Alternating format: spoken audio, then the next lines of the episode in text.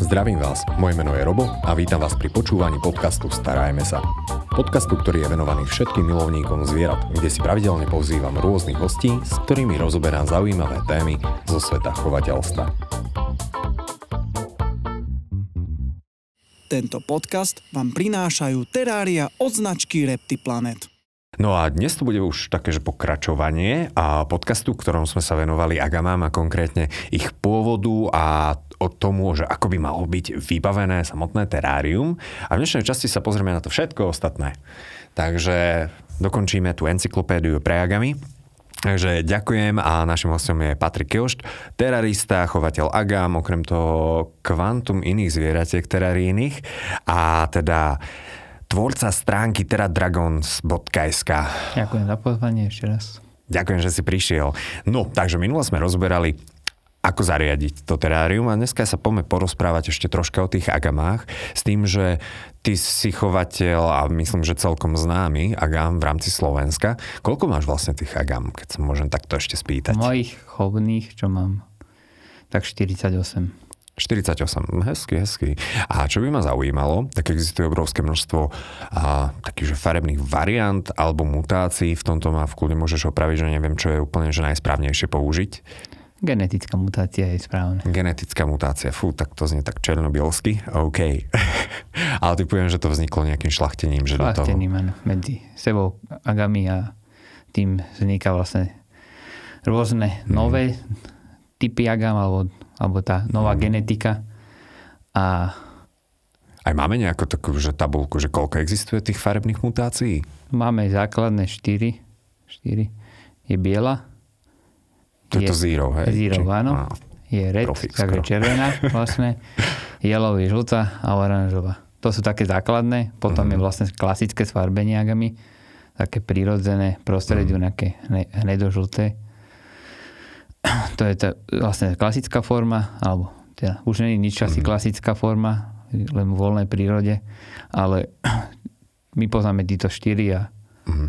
tie štyri sa krížia. On už aj asi, tá klasická forma postupne aj z toho chovateľstva tak vymizla skrz to, že Austrália myslím, že má celkom striktné. Má zakázaný ano. import zviera, takže už klasickú formu asi nemá nikto. Nič budeme mať našu špeciálnu Slovensku. A ktorá je tvoja obľúbená farba? Obľúbená? Alebo mutácia, keď to takto môžem povedať. Asi zero. Zero, takže, takže tie biele. biele. A mne prídu práve také tak nezdravo vyzerajúce. Či? Nezdravo vyzerajúce. Ono, keď sa kríži pri tých agamach sú nejaké zásady uh-huh. zdravého kríženia tých agam. A tie zera sú špecifické tým, že keď krížiš zdrav, head zero a zero, vlastne vychádzajú aj zera, aj hedera. A z, tých, z tej inkubácie vychádza len určitý počet malý tých mm-hmm. zer, takže vlastne je to viacej vlastne taká zácnejšia agama, jak napríklad citrus krát citrus, vychádza stále len žltá agama. Fú. Tak to vychádza toto vlastne. Je, toto je troška taká, že už genetika. Trocha. Takže čo chovateľ, tak to tak troška genetik. No. Nie všetci, ale áno. Treba poznať tie základné zásady a dedičnosti. No vlastne, hej. Takže tvoja obľúbená farba, alebo teda tá mutácia je zero. Často sa stretávame s tým, že keď je niečo už také, že prekrížené, ľudia dosť často hovoria o tom, že je to prešlachtené, že sa tomu aj znižuje životnosť. Všimol si si niečo pri týchto bežných tých variantoch alebo tých mutáciách tak nejakú určite, súvislosť? Keď sa to kríži nesprávne a není dodržaný nejaký ten postup zdravého kríženia uh-huh. a zdravých jedincov a hodných dochovu, to je dosť veľký podstatný vlastne problém u niektorých teraristov, že nie každá agama je hovna, nie každá agama je hodná, hodná dochovu. A preto sa kríže vlastne není každé kríženie uh, zdravé. Tým pádom sú tie zásady a krížia sa vlastne zdravé jedince a silné, najsilnejšie. Mm-hmm. Či sa v podstate darí aj udržať aj v chovateľstve taký ten zdravý genofond. Myslíš si, že sú aj chovateľia, ktorí na tieto také, že tie by som povedal, prírodzené zásady a nedbajú? Máme takých? Sú, hlavne sú v zahraničí takí mm. chovateľia. V Amerike alebo v Ázii.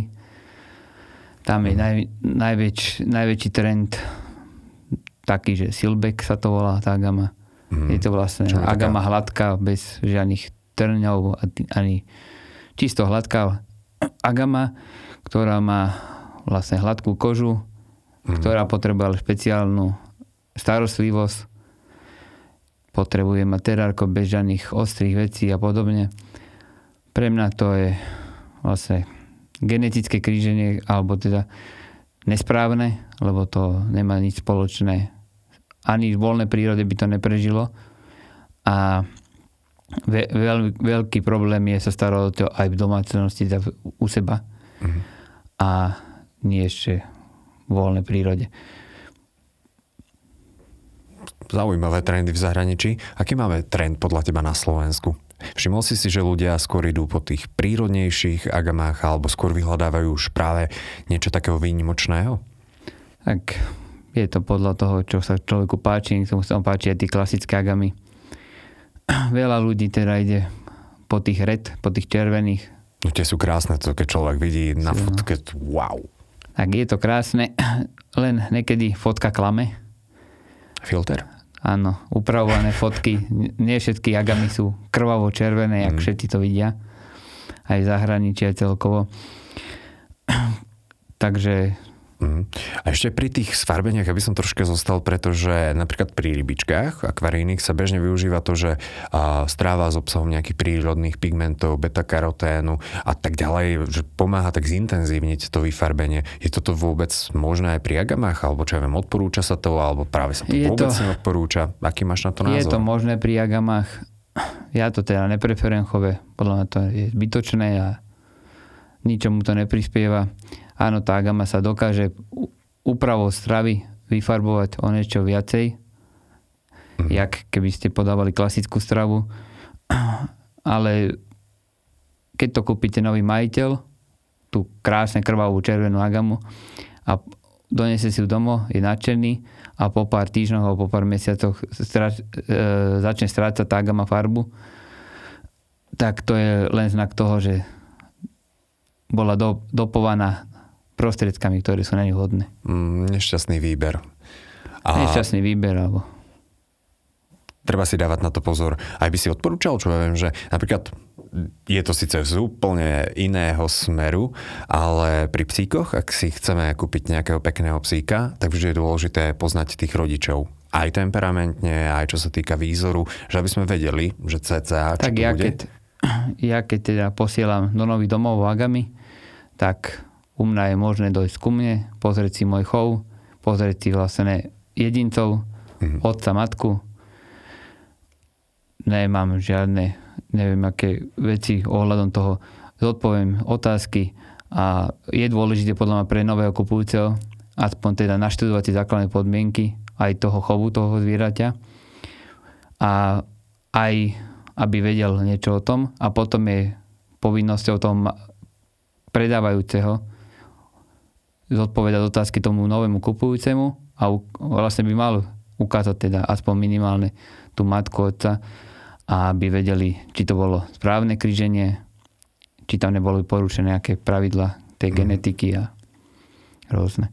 Bo sú jedince, ktoré sa nemali, že je kríženie genetické, ktoré sa nemá krížiť. Stáva sa to aj na Slovensku, že sa to kríži.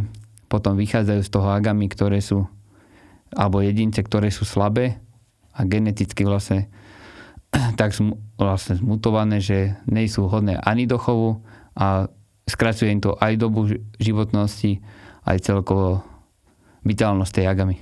Mm, takže treba na toto dávať pozor. Poďme sa pozrieť troška k potrave, lebo to asi určí, že či tá agama bude sa u nás cítiť fit a či aj bude zdravá. Čo si myslíš, čo je dôležitejšie? A vytvoriť vodné prostredie alebo skôr dbať na tú potravu? Na to, no. aby agama bola dobrá? Tak prvom rade je to prostredie a druhom rade takisto navezuje na to aj tá strava. Keď nebude dobré prostredie, nebude prosperovať agama a keď bude zlá strava, tak zase budú problémy aj veterinárneho typu a aj tá prosperita tej agamy bude mm-hmm. ovplyvnená tým.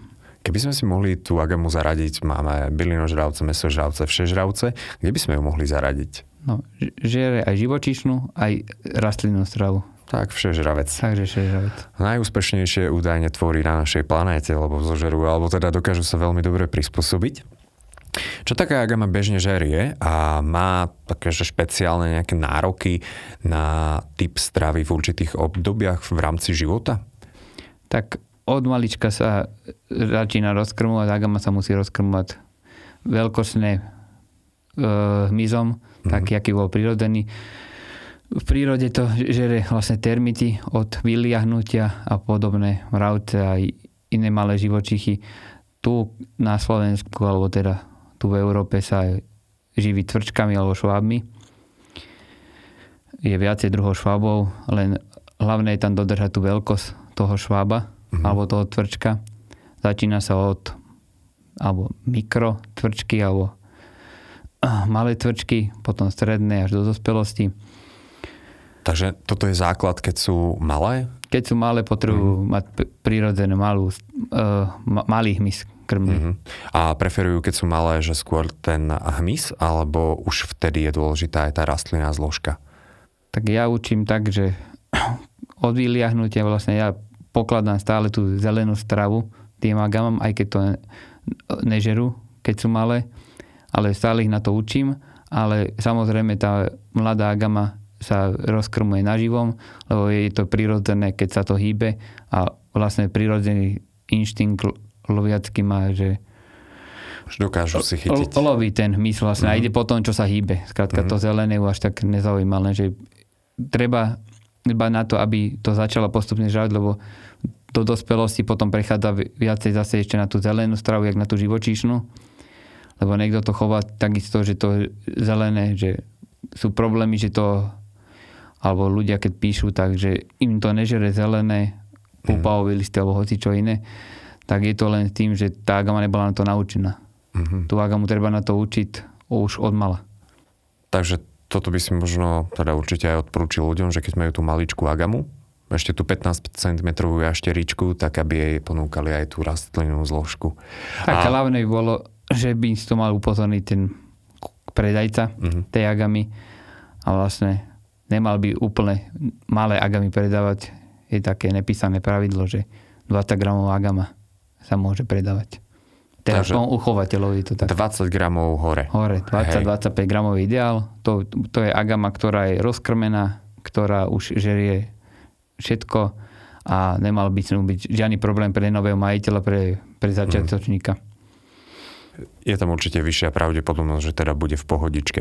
Poďme sa troška e, hlbšie pozrieť na tú potravu, pretože čo sa týka tej mesitej alebo tej hmyzáckej zložky, keď to takto môžem nazvať, tak na Slovensku sa bežne môžeme stretnúť s cvrčkami a švábmi, čo si povedal, ale okrem toho ešte existujú zofobasy, múčne červy a sarančatá. Je aj toto vhodný typ stravy? Tak, hodný typ stravy. Ja to mám odchované na, na tvrčkoch a na šváboch, ale áno, veľa teraristov alebo veľa chovateľov je mu pohodlnejšie dávať tých červov. Je to pre niektorých aj príjemnejšie, lebo niekto sa bojí aj tvrčka, aj švába, takže to je také. Ale neodporúčam to, je to výnimočné, ja to akože raz do mesiaca, raz za dva mesiace odvláčniť stravu so sarančatom alebo mm. s tým mučným červom alebo som dobre, ale vyslovené iba švaby alebo cvrčky by som podával. Tie červy fakt výnimočné. Takže skôr je to taká, že pochúťka chips pre nich.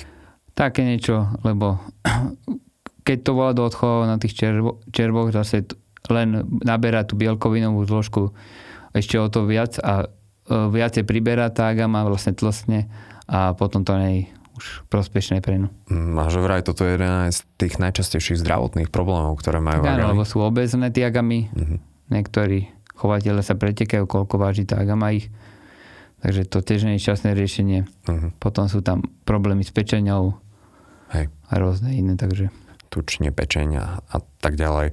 A niekedy ale už potom problém tú agamu prenaučiť na nejaké tie uh, cvrčky alebo um, presne šváby, pretože s čím som sa aspoň ja stretol, ako náhle nejaké zviera dlhodobo kremené na tých zofubasoch a mučných červoch, tak neviem, či sú nejaké chutnejšie, ale že, že už potom nechce tie cvrčky. No hlavne to má pohodlnejšie tak, a má, že dojde k miske a má tam tých červov a vlastne stratí ten lovecký inštinkt, jak pri tom tvrčku, tvrčka, ktoré musí potom terárku ho chytiť, alebo toho švába. A áno, je to tak, že keď sa naučí skrátka na jeden druh, tak potom už je to ťažké odnaučiť, ale dá sa to, no tak ale. Dá sa to. Treba trpezlivosť a takú, že pevnú ruku možno by si aj odporúčil, no, že určite. nechať chvíľku, že... Nehať ju vyhľadovať, uh-huh. aj kľudne vydrží týždeň aj bez jedla, tá agama a on skrátka začne. Keď bude potrebovať, tak bude si to chytať a bude si to loviť. Dobre, takže není to také, také zviera. No. Dobre, super, ďakujem tým rastlým zložkám, a ty si v podcaste o tom zariadení terária povedal, že aloe vera, alebo také tie sukulenty. Sukulenty, alebo to calyx repens. Áno. A toto je ten rast, toto je tá rastlinná zložka, alebo jej môžeme dávať aj niečo iného. Čo dávaš ty napríklad? No, cez leto je ideálne zvonku. Púpavové listy, púpavové kvety, korocel, mm-hmm. žihlavu to zožerie, bodliaky. Takzvané u nás v našom podnebnom pásme není pre agamu zvonku nebezpečné nič.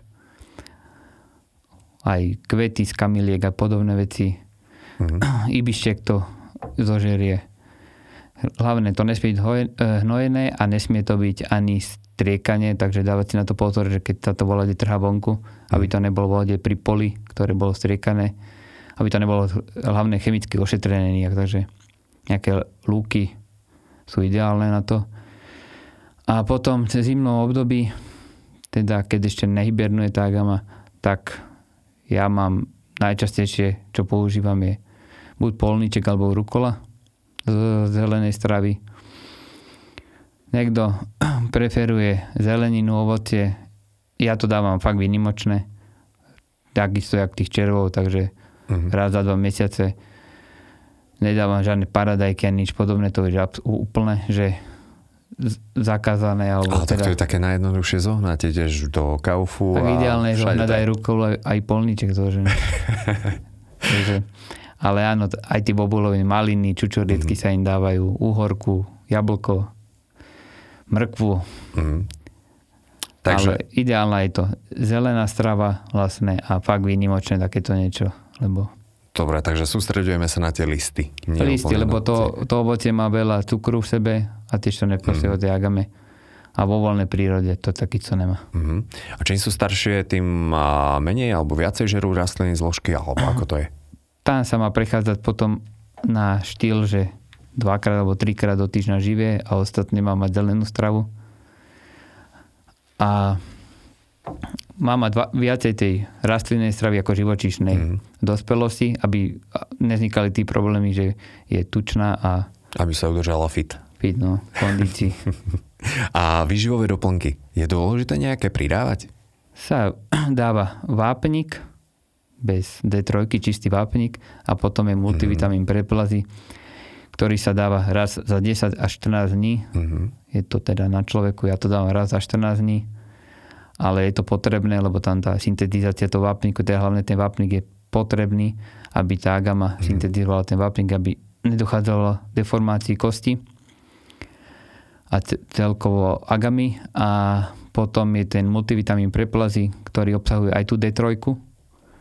Mm-hmm. Ale toto ma zaujalo, ja sa na toto potrebujem spýtať, že prečo vápnik bez D3?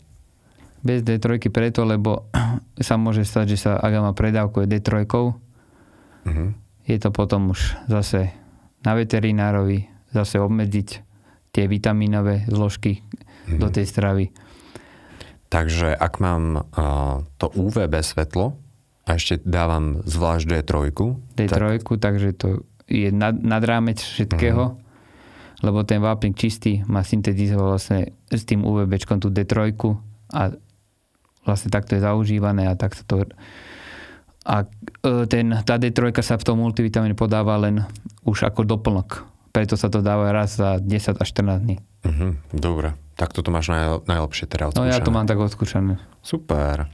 A veľa zvierat, ktoré pochádza z púští, také zvyknuté príjmať a tú vlhkosť alebo vodu už priamo v strave. Patrí k ním aj agama vyslovene? Tak ja, jak som hovoril už predtým, mm. že misku z vodu nemám. Áno, veľa agama zoberie si tej, tej hydratácie z toho hmyzu a z toho zeleného. Z tých sukulentov najviac, lebo to je mm. také šťavnaté. Veľa vody to má v sebe. Ale takisto tí pupavové listy zvonku, je všetko, všetko to má svoju vodu v sebe a to agame stačí na to, aby prežila. Ale ako doplnok fakt z toho rozprašovača na, uh-huh. na, na papulku vlastne dada. Či sa napije, to už uvidí sám chovateľ, či sa zalícne. A, uh-huh. Ale stačí minimum vody na to, aby prežila. Lebo v Austrálii tam není sú nejaké bohy, ako eh, rie, rieky ani podobné, takže nemá to toľko tej uh-huh. vlahy. A veľmi často práve na tých púšťach sa takže z rána vyzrážava tá rosa. Rosa, no potom olizujú takisto kamene a všetky tie korene, tak odtiaľ majú lahu. Uh-huh. Ale inak je tam sucho, takže nedoporúčam ani vlhčiť, zvyšovať vlhkosť teráriu. Fakt maximálne to tak, takto je dať piť, alebo potom uh-huh. ju teda akože okúpať, ale a nemá potom nejaký problém so zvliekaním? Nemajú agami? Lebo keď je nízka vlhkosť, tak veľa plazom to robí problém. Veľa plázom áno, ale agama, keď je už dospelá, tak sa aj nepomáha vôbec so zlekmi. Ale sa, jej to praskne, suchá koža, nezvlieka sa naraz agama, lebo mm. to je tiež taká vec, že prečo má biele nohy, lebo sa idú zliekať, prečo má biely chvost. Ona sa nezvlieka naraz, zvlieka sa po častiach, buď to má telo sa zvlieka, potom sa aj ruky zvliekajú, nohy. Takže takto etapy má. Takže etapy má a je to vlastne praskne a pekne sa aj to zošúpe. Ona si to obtrie o ten kameň alebo o ten koreň, takže si to dá sama dole. Pri mladých jedincoch, tak tam sa dáva pozor na to, aby sa nepriškrtil ten zlek na chvoste alebo na, na končekoch prstov, lebo keby mhm. sa priškrtil, tak vlastne to odpadne a už je to nikdy nedorastie. Jasné, takže agami nedokážu regenerovať chvosty. Nie. Nie, Nie to je končík. Ale aj Gekončík ho tak veľmi zvláštne regeneruje. Áno, má iba taký regenerát, už taký No, že to už nevyzerá úplne prirodzene. Ľudia veľmi často a chcú agamu ako domáce zvieratko. Ono je to možno aj celkom taká výnimka v teraristike, že dokáže sa naučiť na ľudí. Aký máš na toto názor? Dá sa agama naučiť na človeka? Naučia sa na človeka, samozrejme. Na keď vidia a idem krmiť, tak na celého zožrali, ale Najradšej. Len potom a, kto by ich krmil, keď, no, ich, keď ťa zožil. Ale dá sa naučiť, samozrejme. Je to síce plas, ale tiež sa naučí na toho svojho majiteľa a dokáže hmm. vnímať, že kto je majiteľ a kto nie. Takže dokážu takto, že pekne rozlíšiť človeka. Akože vníma určite. Ten, mm. tá, minimálne tá gama vníma, kto je majiteľ. Uh-huh. Aj sa dokáže niečo naučiť? Dajme tomu nejaké figle. Akože ja neučím magami, ale sú všelijaké štúdia, aj na internete nájdete, že sa dokáže naučiť, keď vidí človeka alebo iný druh zvieraťa zopakovať, tak si dokáže napríklad otiahnuť dvierka a podobne. No, tak terárko. treba mať zabezpečené terárko. Zabezpečené. Dobre, teda sú šikovnejšie, ako sa možno niekedy zdajú. Čo sa týka nejakej bežnej starostlivosti, a opäť Veľmi často sa to rieši najmä pri tých osrstených teplokrvných domácich zvieratkách. A uši, oči, pazúriky, čo ja viem, ústna dutina. Niečo z tohto sa kontroluje alebo staráme sa zvlášť aj pri agamách? Tak keď je nastavené to, ako sme si povedali, že je správne, tak nemá tam vzniknúť aký problém, alebo teda minimálne sú problémy. Tí uši hlavne sú, alebo teda zanášané tým prachom, takže mm-hmm. jediné, keď je nevhodné prostredie u tej agamy. Pazúriky sa nestrihajú, akože ne, som zažil aj to, že sa lakovali tie nechty aj podobné, ale nič podobné. Ale keď tam má ten kameň alebo koreň, tak tá agama si ho prirodzené obrusuje na tom, jak v prírode a netreba jej ani zastrihávať, ani nič podobné. Ale potrebuje tá agama niečo v tom terárku mať, mm-hmm. kde si tí pazúre Takže dobre zariadené terárko, to je ten kameň úspechu pri starostlivosti. A pri očiach, ja by som zároveň chcel trošičku a poukázať aj na achilové pety, takzvané, alebo achilovú petu tých samotných agam, čo sú tie najčastejšie zdravotné ťažkosti, ktoré potrápia agami v súvislosti možno aj s tými očami, na ktoré som chcel tak troška naviazať, lebo obyčajne, keď a, vidím na internete nejaké príspevky, že ľudia nevedia, čo s agamou, tak to sú dosť často oči práve. No oči sú buď to je s tým prašným prostredím, alebo to je potom s uh, svetelnými podmienkami v terárku. Mm-hmm. Môže vplývať na to UVB, alebo teda aj samotný výhrev.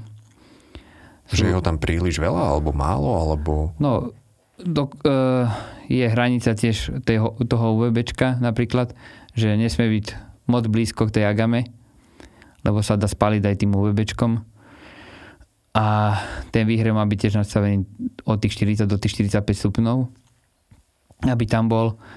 A vlastne, čo sa týka iných chorób, je tam najčastejšia teda tá tzv. krivica uvagami. Je potrebné teda, aby sme predišli k tomu, tak treba ten vápnik na pravidelnej báze teda.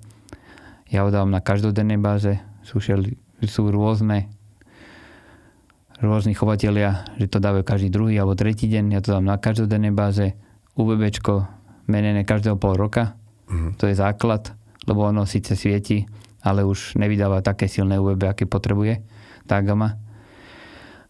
A čo sa týka strávy, tam väčšinu môže byť tá dna, takže začnú opúchať ruk, ruky, agame alebo prsty mm-hmm. a to je veľa bielkovín, lebo sa zadržáva potom tá kyselina močová v tele a nevylučuje sa. Takže veľa bielkovín, to znamená veľa uh, živočišnej, živočišnej zložky. Preto uh-huh. hovorím, že tá gama v dospelosti mala prechádzať viacej na tú zelenú stravu, jak na tú živočišnú.